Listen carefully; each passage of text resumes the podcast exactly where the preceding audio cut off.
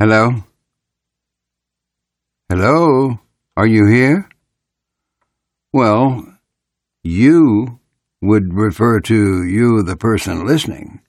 Here would be the Paul Leslie Hour. Now, this show's been going on for 19 years, almost 20.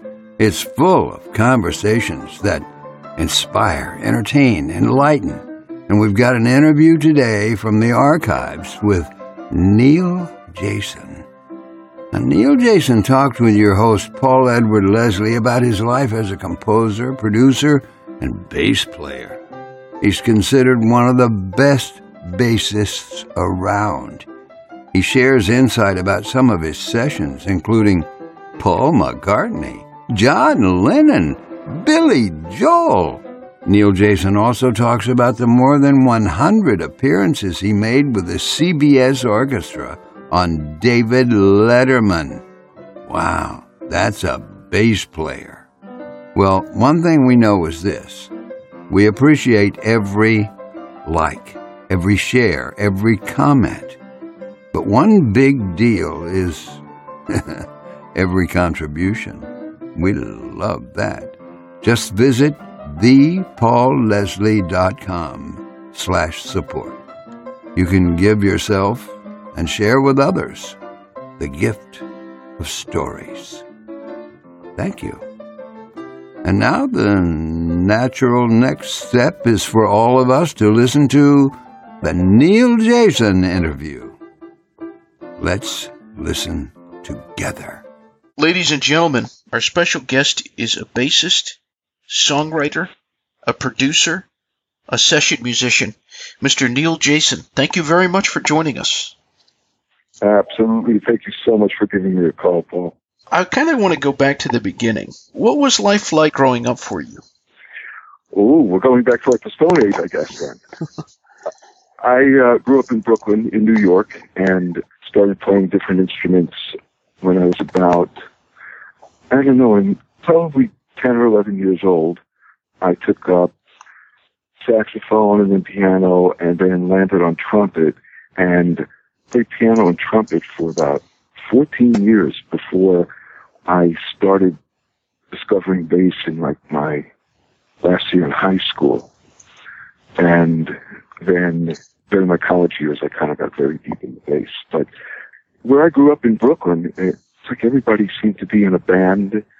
It was like you were sports, you were a band. There, was, there were so many bands, and it was just a great way to grow up. So I got exposed to a lot of stuff. Now, what was it about the bass that you were attracted to? I'm not sure that. I mean, I love being the you know the the bottom of a rhythm section and working with the drummer. And it, for some reason, in a band I was in, in my last year of high school, I was a trumpet player and I would also sing some songs. And we were doing like knock on wood or something. The keyboard player always played bass with his left hand, kind of like a Doors kind of setup. But he had a bass in his basement. And he said, you know, if you learn knock on wood or one of the songs, then to play bass on those songs, it's just much hipper and it's much cooler. And so I took home that bass and I learned like one or two songs. And you know, you don't know what the cosmic connection is. It's like one of those things I played bass and you know, and the little bells started going off. My this is nice. Now, I had played a lot of instruments at this point, so it it wasn't like I had never touched any other instrument. But when I started playing bass, it was like I could stay with this for a long time. Hmm. What music did you enjoy the most as a young person? Probably funk R and B arena of uh, life. You know, Sly and a lot of original R and B, and then uh, you know I morphed through my heavy duty jazz years when I was in college with Miles and Coltrane and that kind of stuff. And of course, along the line, thank goodness for a college education, which exposed me to an enormous amount of classical music where, you know, whether you like it or not, the influences are undeniable. And some of the stuff is just ridiculous. You know, Stravinsky and things you would hear Rite of Spring and just see stars because that's like, just came out of somebody's head. This is crazy. I'm just trying to play bass.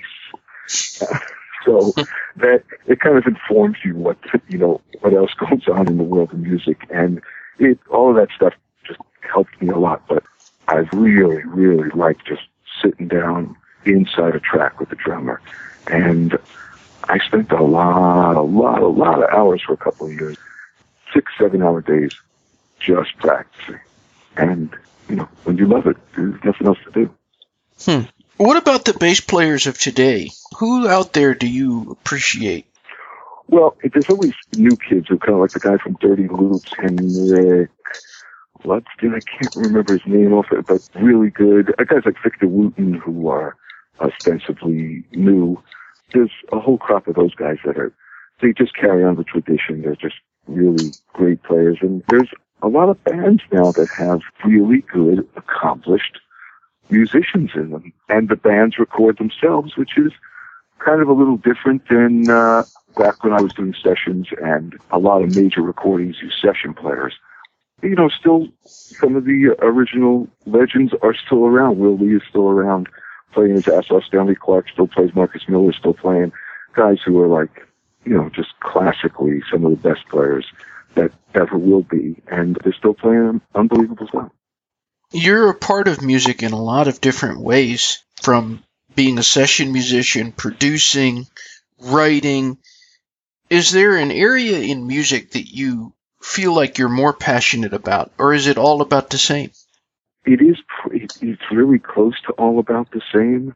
At different times, there are different. Like when I'm playing with the Brecker Brothers, it's very close to my heart. And even though some of this music is insane, it's really, it's really good and challenging and, you know, part of my makeup. When I play with Brigitte Zarie's band and stuff that I've helped compose with her and you're standing in front of a big band and they're just nailing a song and she's singing her ass off. It's very hard to deny that, well, this is pretty good.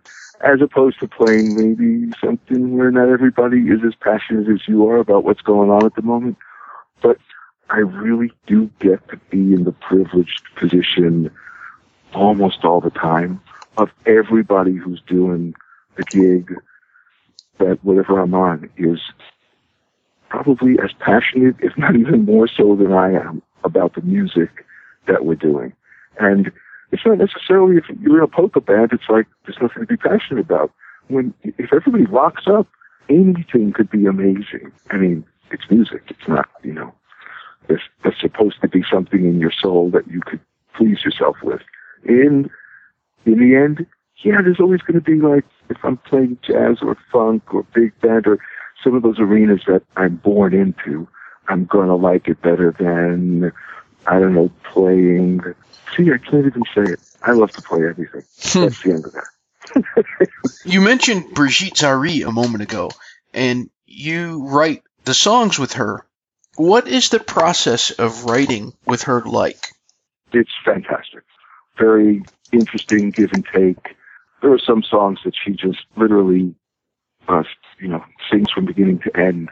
Maybe she changes one word when we to the studio finally, but the song is pretty much done, and we just end up talking about arrangements and, you know, I change the chords here and there. But everything else is like a serious back and forth of we demo stuff up and comment back and forth about what's the groove, what's not the groove, and she has tremendous insight into what she feels comfortable with and the fact that the songs are all born out of a real background in that kind of stuff for her. So the music that she's drawing on is like, if you listen to the Beatles a lot, you would draw on that. If you listen to Sinatra and all the big band and that whole, you draw on that. And she is a songwriter in that kind of old ilk. So it kind of makes it easy because the stuff just sounds like that. So it's not like, hmm, how do I make this into? It just is for real. So you just like work on what would be a, a slightly more clever arrangement of it. And some of it is like, why are you being so clever? Just, just, it's a big band. Make it groove next. Because the song is, you know, it's all about the singer and the words and how you support it. It's not about like how hip an arrangement is this. Every once in a while I'll fall into. I'd love it to be super hip, but it's much more important to service the song than it is to service my ego. I see. Is it true you wrote Hard to Be in Love with You or co wrote that song? Ah, that's funny. Yeah, uh, I used to write with John and with Daryl occasionally, and that was a song that uh, we came up with. Uh, I forget what album we were working on, but yeah, I loved writing with those guys. Always a pleasure. What were they like to work with in terms of writing? You know, it was really was a simple, very. I mean, they're you know really good musicians, super talented songwriters, really dedicated to their craft, and it's it's that face to face thing that always works. You know, you're sitting in the room and guitar, two guitars, a bass, a keyboard, whatever. Everybody's doing something, and sometimes you present an idea that you had, you present an idea they had. You just start messing around and like, what's that? And you know, the real creative process as opposed to clinically or mechanically, which I don't think I've really ever done. It was a very organic process and a lot of fun. The list of people that you have played session with, it's just, it's astounding. There's no way we could go through all of them. We'd be here for days. Appreciate it. but I'm curious about a few of them. Hmm. What, what about working with Paul McCartney, playing bass on his tracks? You know, as a bass player, I don't know if there's any other plateaus. After that, for somebody who grew up when I grew up and watched the Beatles on Ed Sullivan and then ends up becoming a bass player and then ends up standing in the same room and going on a little mini tour and doing videos with Paul McCartney from the Beatles. So yes, it was extremely surreal and he made it very easy. One of the nicest cats I've ever met. Just a sweetheart. I was going to say he's a regular guy, but there's no regular guys I know with that like kind of talent. He, he's got just, it's like stupid talent. It doesn't matter what he does. It just has this vibe to it. And I don't think it was because I saw him as a Beatles. I saw him play lots of different instruments and sing something that he didn't think was good or play a chord he didn't like. But when you see the dedication, I mean, this guy, by the time I worked with him, was Paul McCartney's the icon many, many years and billion times over by the time I met him. And still, you know, tormented about a chord change or if he likes the song, if anybody's going to like what he's doing on this. And I mean, that's serious dedication on another level. And that impressed me to no end. And again, just really easy guy to play with and his family was wonderful and I there's not enough nice things I could say about it. Besides the point that we got to talk about basses and just the fact that I was allowed to play bass. For him while he was playing piano was, you know, a true honor as a bass player. And as a bass player, again, you don't forget something like that ever. well, you got to play with not only McCartney, but you got to do recording sessions with John Lennon as well. Yeah, I actually, the very, very sad part of that situation, of course, is we never got to play live again after I met John when he was doing the first half of, I think it's Double Fantasy. And I was introduced to him at the Hit Factory, the Hit Factory. And then he was still recording with his original rhythm section. And I was in the Plastic Ono band. And we were going to start recording uh, a few months down the line. And John was assassinated. And just a horrifying thing to be associated with on any level even as just a fan, and just a terrible moment. And yeah, we had to finish a lot of tracks and play on a lot of stuff without John, and very disconcerting and done properly, and some things with his wishes being explained right there on the tape. Again, a very, very out of body experience. Yeah. Not your everyday recording session. Mm. It's probably a very, very difficult question, but with all of the things you've been involved with in terms of recording, could you pick the most memorable or the most meaningful session?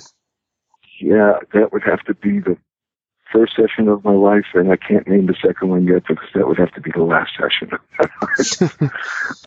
you know, it's, I know it sounds stupid, but it's all still, it's all truly amazing to go to the studio and, you know, I mean, I recorded it for, you know, hundreds and hundreds of hours with nobody and nothing and myself and friends and until I was finally invited into a room where it was like, holy crap, this is the real stuff. These guys are serious. To me, I mean, the first real, real recording session I ever did is whether it was the best music we ever played or not, or what it is truly the scariest and most memorable. And everything after that, of course, is unbelievable. I played on many Cyndi Lauper records and Hall & Oates records and with John McLaughlin and with Paul McCartney and with Gene Simmons from Kiss and Peter Criss from Kiss, and I was in Roxy Music and I played on Dire Straits. And I mean, I met a lot of iconic people, and I've played with people who, before they were iconic, and were just friends, and they're great, great artists. I don't think I ever met somebody I didn't enjoy working with. It's on that kind of level It's a very interesting life. First session I ever did, I obviously was able to rise to the occasion, scared the living heck out of me. But it was a very serious gig for for Gladys Knight out in the studio in New Jersey, and Steve Gadd was the drummer. I don't know if you're familiar with Steve Gadd, who's one of the world's greatest drummers. Oh, and oh yeah. Everybody on the session was a number one call. I happened to get called through happenstance and a circumstance that existed at the time and actually was able to fulfill the role wonderfully and moved on from there. But I can never forget that feeling of dread and fear and then wonderment of this is what it's like to play with guys on that level because that was a level you can only dream about until you actually start playing on it. And it makes you a different person and it makes you a better player because you want to be there and you want to be able to play like that. And it's a, it's a very studied environment and to be allowed to be there long enough for it to become part of my routine and my soul, it was an honor. So I'm always thrilled to, sometimes I look at the list of records I played on. I'm not even sure how the heck I did it. One of my favorite Billy Joel albums. I think it's it's an underrated album, and it's The Bridge. Mm-hmm. Can you remember doing the session on Getting Closer? Well, you know, I remember doing a, a number of sessions with Billy and not remembering what songs were on what sessions. And I'd say about half of the sessions were live at the power station, which is now Avatar in New York and the other half were a series of overdubs at let's say the record plant. Could have been could have been A and R at that time, and I don't remember where which place at what time that song took place. But working with Phil Ramone as producer, who's was a dear friend of mine, may he rest in peace, and Billy just being a, a consummate artist and I mean, these guys are good. I learned a whole lot of stuff from them watching them run sessions. I wanted to ask you about performing with the CBS Orchestra on The Late Show with David Letterman as a guest mm-hmm. artist. What is that experience like? Well, and it's very interesting you should bring that up because tomorrow, which is Thursday, I'm going to be taping Friday's show. I'm subbing for Will Lee with Paul Shaffer and the band for probably the last time because the show goes off the air in three weeks. So this will probably be my last appearance and I've been doing it for 32 years. It's an unbelievable experience. Just unbelievable. It's a little bit scary. I know the routine for a really long time now, so it's not as scary, but talk about guys that are good at what they do. These guys are unbelievable. It's very serious cues and Anton Fig is a drummer, one of the world's greatest drummers. Paul Shaffer, whether anybody knows or not, one of the greatest session keyboard players and an incredible musical historian that, I mean, but he's been busy being a sidekick for a long time because he's also a fantastic comedian. He's the real deal. Real unbelievable on bass, the guitar players, the horn section. Everybody, it's a very tight machine. And yeah, I love going there and doing it. And it's kind of like a racehorse mentality. You show up, there's very little preparation. There's very little time to get anything, rehearse anything, and then you're on. And you play hard for an hour, and then you're off. Hmm. it's uh, very high stress, incredible music, but if you pay attention, it becomes, again, I know the routine well enough, and these guys, they play good. There's no kidding around.